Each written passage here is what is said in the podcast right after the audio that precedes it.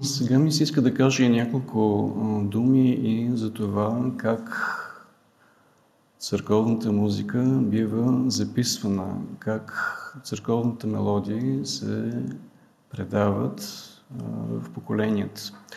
Разбира се, един от начините е устното предаване от учител към ученик, но въпреки това запазването на музикалния строй предполага и известен начин на записване на тази музика.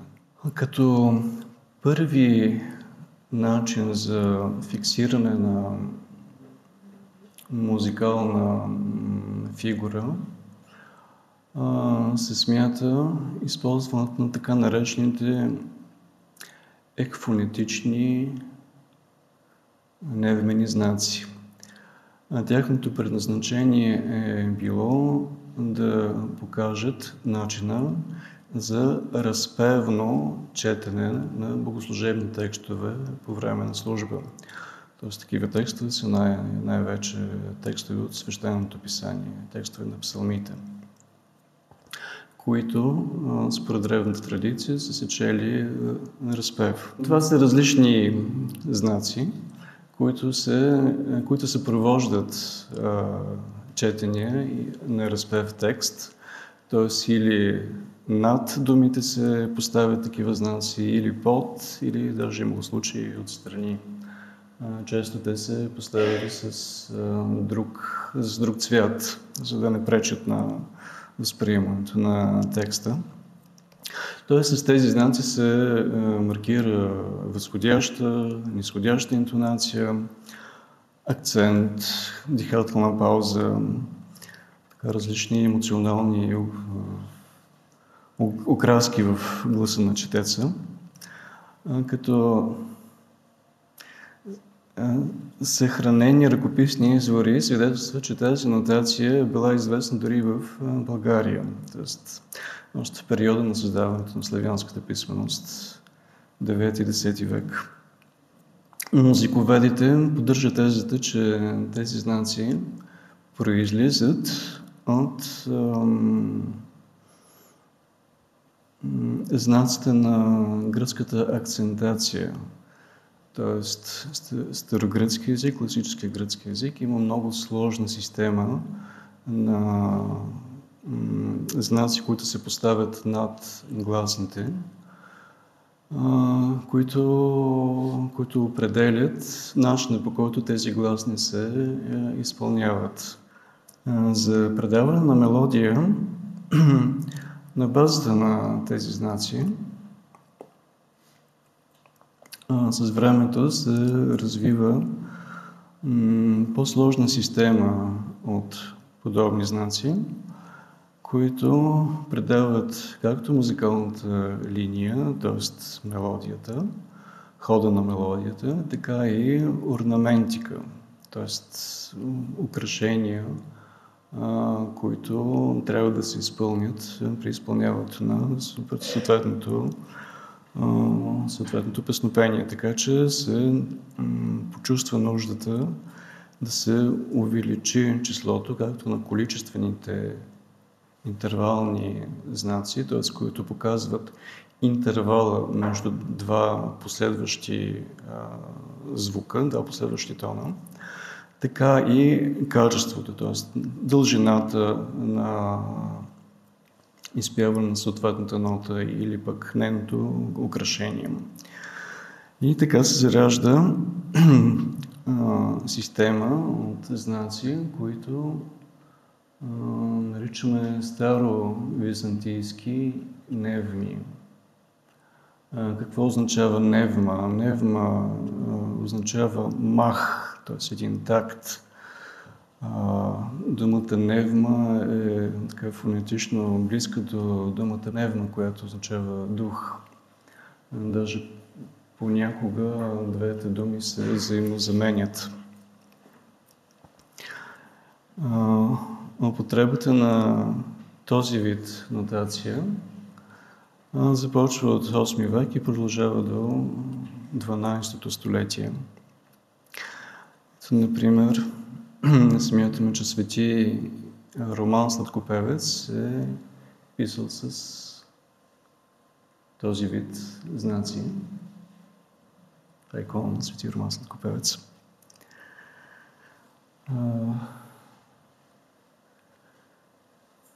Ще помоля да пуснем Дева днес, което е кондака на Рождество, написано от Свети Роман.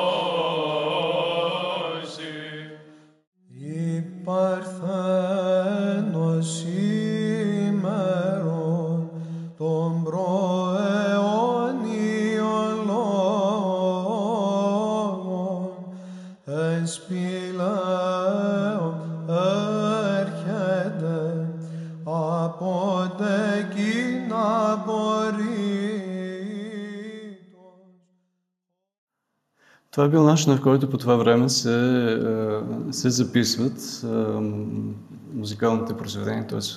богослужебните песнопения.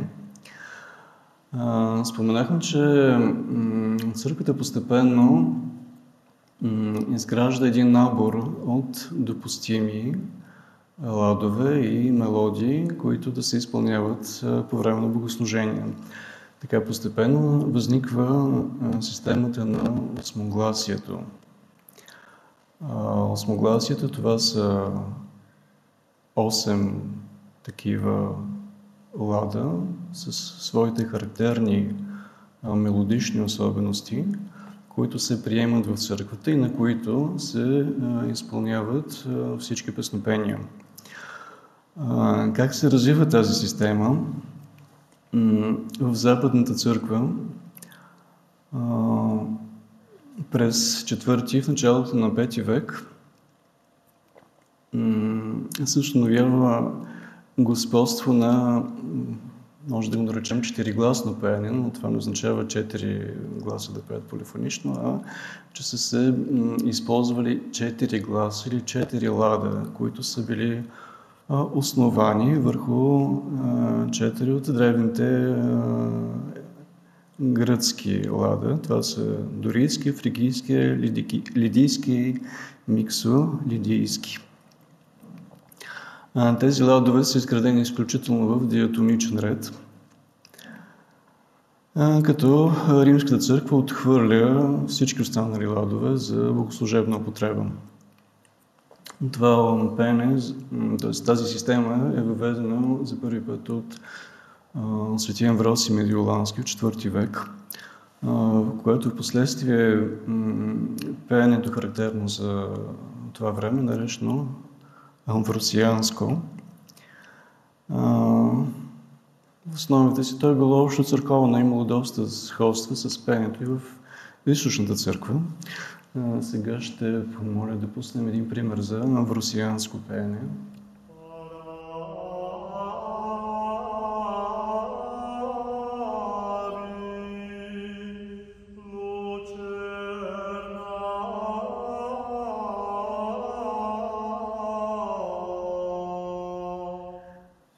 Марсианското пеене се възприема вече официално от Римската църква при папа Демаси от, в IV век. След това постепенно се разпространява не само в Италия, но и в Галия и Германия.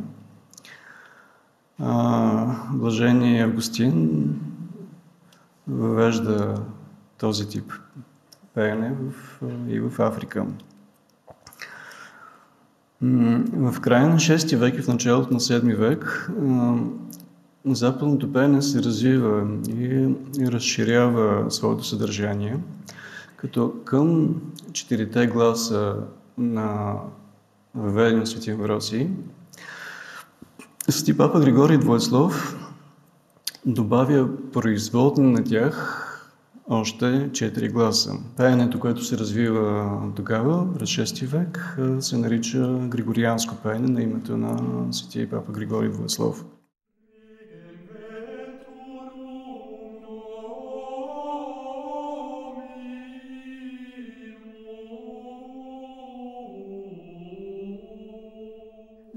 Системата на 8-те гласа, установена от Свети Папа Григорий, замества старата система, която е била въведена от Свети Амвросий Медиолански.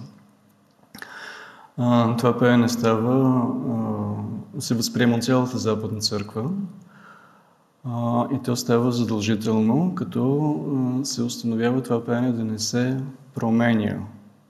Тоест, това е установено веднъж за вечни времена. Както знаем, това не се осъществява. Но как се развива църковното пеене в източната църква? В източната църква църковното пеене също се движи в посока на осмогласието, но по малко по-различен начин, отколкото в Западната църква. Първо, както споменах, в източната църква нямаме изключителност на използването на диатоничните ладове. Допуска се много внимателно използването и на хроматични и на енхроматични ладове, което всъщност която система, която, който принцип на църковно мислене и на музикално, на музикално мислене, музикалност е било характерно за гръкоязичници, населяващи източната част на Византийската империя. Но като цяло, както споменах и преди това, се отдава предпочитане на диатоничната. Въпреки това многообразие и въпреки креативността на гръкоязичното население, църквата установява, т.е. църквата не позволява развитието на осмогласната система в увеличаване на броя на използваните гласове. Т.е. 8-те гласа си остават 8 гласа, като осмогласната система бива оформена окончателно, бива развита теоретично и практически от великия Йоан Демаскин, който е наричан Златоструй поради неговото значение и великото дело, което той извършва за установяване на осмогласието в източната църква. Свети Ян Дамаскин е творец както на църковни, на богослужебни текстове, Например, той съставя службата за Светата Пасха. Свети Йоанн съставя 64 канона и като венец на неговото творчество, това е компилирането на книгата, която ние знаем под названието Октоих. Казвам компилиране, защото той не е автор на всички текстове, съдържащи се в Октоиха, той събира известните по, него, по негово време стихири, тропари, канони, съставени в различни гласове, подрежда ги, класифицира ги в т.е. ги подрежда по, според 8-те гласа, които, както споменах, са оформени и обработени окончателно от него. Там, където е, е имало липсващи текстове, за да може да бъде съставен Октоеха в цялата му пълнота, Свети Йоан е съставил нужните липсващи текстове.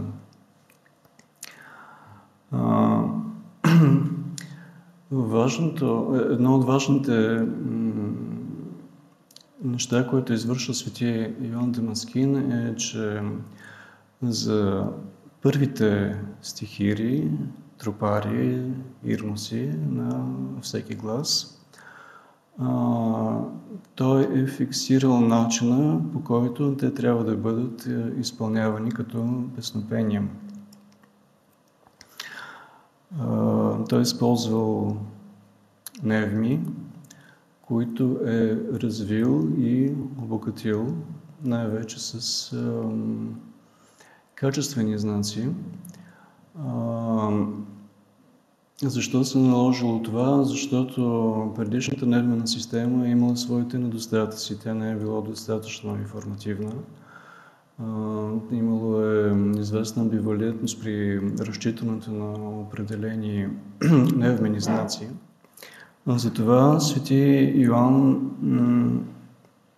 разработва, т.е. той развива предишния тип невмена нотация, като това са част от знаците, които той използва. По това време, освен установяването на системата на 8 гласа, която като всеки глас съдържа в себе си информация за лада, който се използва за изпяването на този глас, освен това, той съдържа информация за определени мелодични формули, форми, които са, трябва да бъдат изпети в този глас. Това са трайни формули, които остават от негово време дори до сега. Но, освен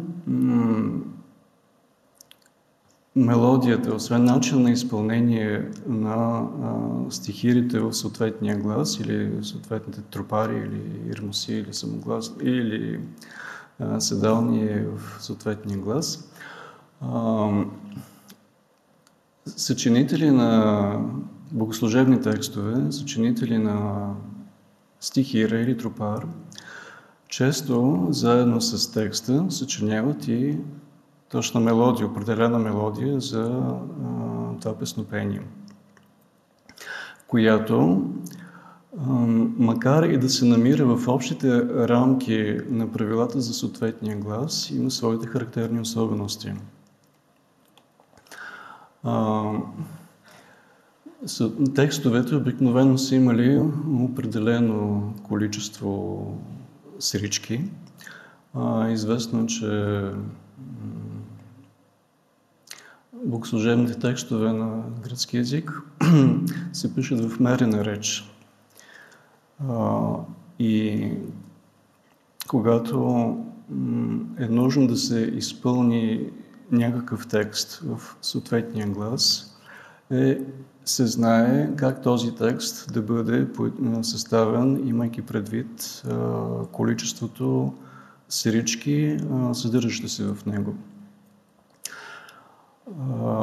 Да се върнем обаче към определените текстове, които са които заедно с съчиняването на самия текст, автора е съчинявала мелодия към него, която се е различавала от основния глас, въпреки че се е съдържала в неговите рамки. Често други текстове, когато са се пишели, желанието на автора е било вече последващия текст да се изпълни по същия начин, по който се изпълнява авторския текст, за който споменах преди малко. И съответно втория автор съчинява текста с същото количество срички, каквото е имал онзи текст, който той би желал да бъде основа или да се изпълни по същия начин, както неговия. А, по този начин се образува системата на самоподобните или подобните. И съответно изпълнителите на вече на вторите текстове знаят, че те трябва да се обърнат към оригинала, към самоподобни и да изпеят съответния текст по същия начин, подобно на оригиналния. И така, първоначалните стихири или тропари се наричат само подобни, а онези, които приличат на тях, се наричат подобни. Тоест, те се изпълняват по подобен начин на самоподобните. Добре, нека чуем едно истинско изпълнение на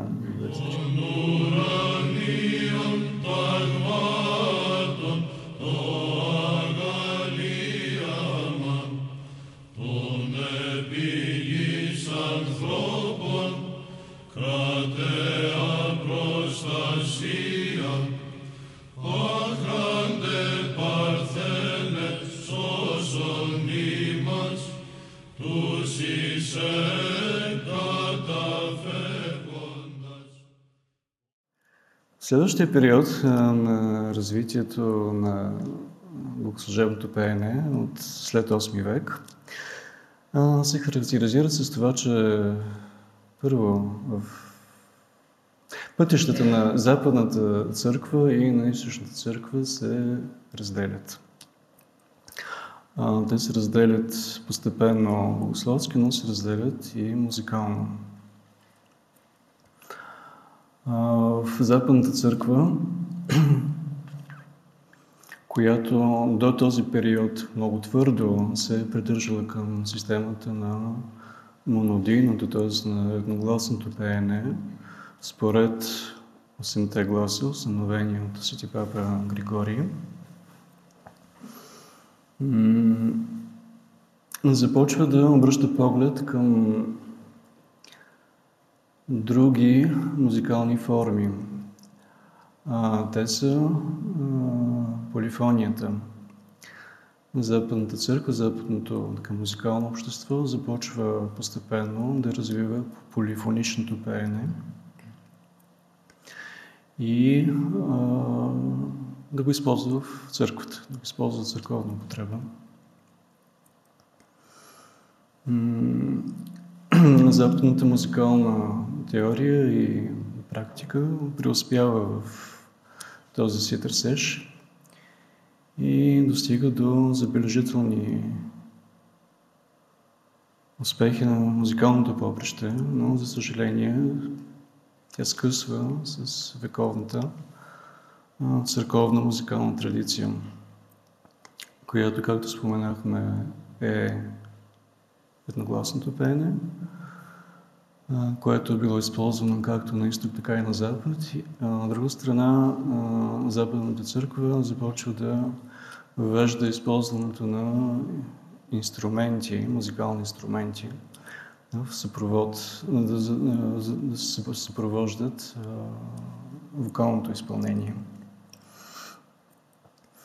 И така постепенно на Запад започва да се използват двугласни изпълнения, които в последствие се развиват към три глас и дори към четири глас.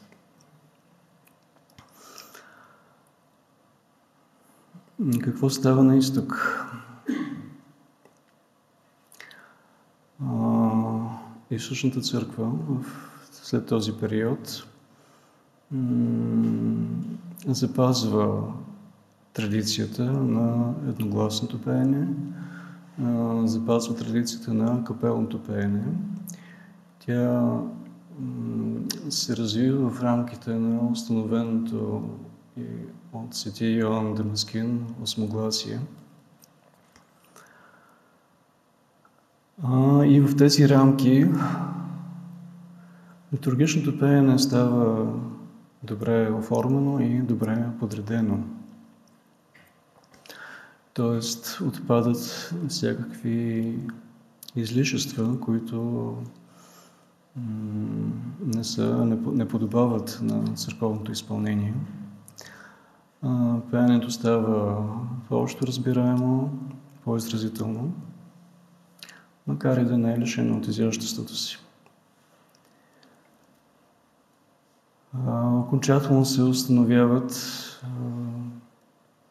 видовете богослужебни текстове, които са ни известни в наше време. Тоест, това са стихи, ретропари, кондации, антифони, прокимни, ипокои, светилни, седални, блаженни. И в този период окончателно се утвърждава и получава шир... разпространение в цялата източна църква нервната нотация, въведена от свети Йоан Дамаскин. Разбира се, църковната музика се развива, макар и в споменатите рамки. И един от най-ярките автори на църковна музика е в последващия период е свети Йоанн Кокозел. С какво е известен свети Йоанн Кокозел? Известен с това, че той развива композиционна форма, която се нарича пападическа. Тя корно се отличава от кратките музикални форми на, Дамаскино, на Дамаскиновото осмогласие. Като в пападическата музикална форма преобладават дългите разпявания на сирички, преобладават пространните музикални фрази, и пеенето става значително по-сложно.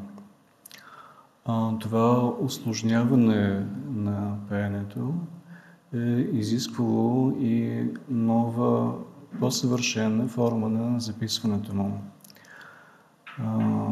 И така свети Йоанн Козел, служайки си почти със същите количествени знаци, т.е. знаци за интервали, между височината, в която се изпълняват отделни свечки, въвежда допълнително количество качествени знаци, т.е. знаци за орнаментация, които стигат до 40 на брой.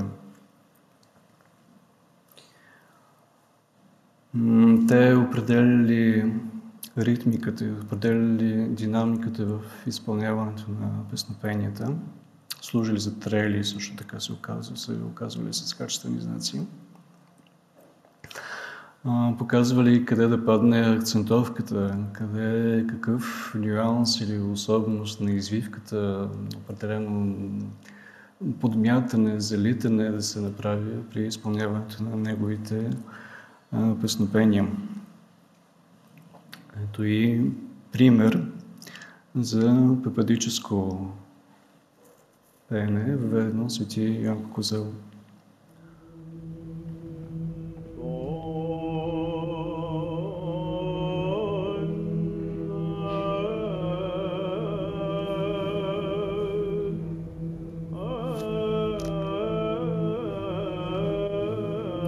Това са част от качествените знаци, които въвежда Свети Йоан.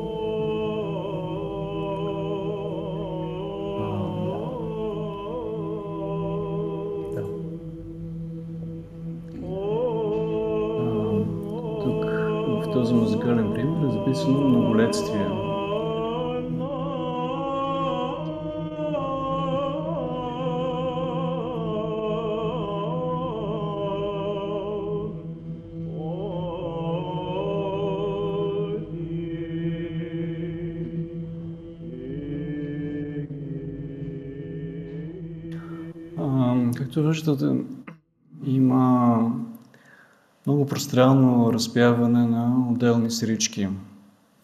Има случаи, когато текстове от броени редове се разпяват десетки минути. Разбира се, в този случай е трудно да се следи текста като такъв. Какъв е смисъл на подобен тип изпълнение? Предназначението на това пространно разпяване е да се даде възможност на молещите се да се вглъбят в вътрешна молитва. Те да е съвършена невменната система на свети Йоанн Кокозел. Тя е изключително сложна и е затруднявала обучението в нея. Константинопол пада. Условията за основателно музикално образование западат, те почти изчезват. Запазват се единствено в големите манастири. Но за певците, особено на фона на удобството на западната патолинейна нотация, става ясно, че е нужна реформа на кокозеловата нервна система.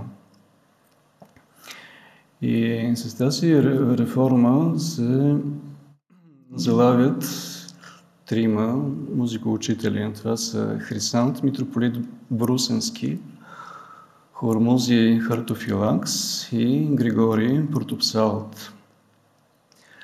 Те представляват, те, тяхната, тяхната реформа представлява синтез от предшестващите ги нервени системи, като начина за записване на музиката,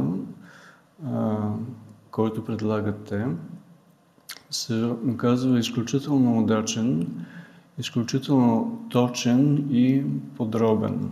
Нещо, което е липсвало на предишните системи.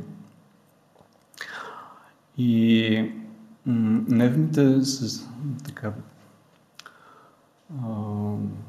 подредени, събрани и оформени от тях, се приемат изключително радушно от певците, които изпълняват източно църковно пеене. Тоест, тяхната нова, така наречена хормузиева система се разпространява много бързо из гръкоязичния свят и с балканските народи. И тяхната система се нарича нова хормозива хрисантова невмена система. Какво е характерно за съвременната източна музикална богослужебна традиция? Първо, това пеене си остава едногласно. То остава акапелно, т.е. без използването на музикални инструменти, каквито и да е. Макар, че е известно, че до халкидонските и несторианските монофизитските така наречени православни църкви използват музикални инструменти, използват струнни инструменти, използват ударни инструменти по време на богослужение. Въпреки това, православната източна църковна музика не използва инструменти. Друго характерно за източното църковно пеене е употребата на така наречения исон. Това е един равен, това е изпълняване на един равен подгласъщ тон, височината на която се пее исона, подлагащия глас, зависи от както гласа, зависи от начина по който се... А, гласа имам предвид гласа в смисъл един от осемте църковни гласа. А, така и от развитието на мелодията вече вътре в този глас. Друго характерно за източната църковна музика е това, че понеже нямаме точно фиксирана височина на тоновете, певеца може да избира своя височина, в която развива мелодията, според своите гласови възможности. Тоест има лесна възможност да се Много е важно също и това, че ритъма в източната църковна музика не е равен, т.е. ние имаме променлив размер в тактовете при изпълнение на източна църковна музика, нещо, което не е характерно за европейската музика, но е характерно за, например, българския фолклор. Точно българския фолклор е много близък до източната църковна музика. В българския фолклор е, се използват всички, доколкото знам, ладове, които се използват в църковната музика. Характерно за източното пеене е използването и на определени фигури, формули, музикални фигури, които присъстват в съответните гласове. Тоест всеки глас има свои определени музикални така, орнаменти, които се изпълняват в почти всяко от по-пространните песнопения на съответния глас. Задачата на певеца, изпълняващ църковно пеене, е да поднесе максимално ясно, максимално разбираемо, по възможност приятно за слуха, съдържанието на богослужебния текст. Подбора на музикални похвати, които са достатъчно обилни в източното църковно пеене, украшения, акценти, паузи, промени в динамиката, промяна в темпото е изцяло в отговорността на псалта и негова задача е те да бъдат умерени и подчинени на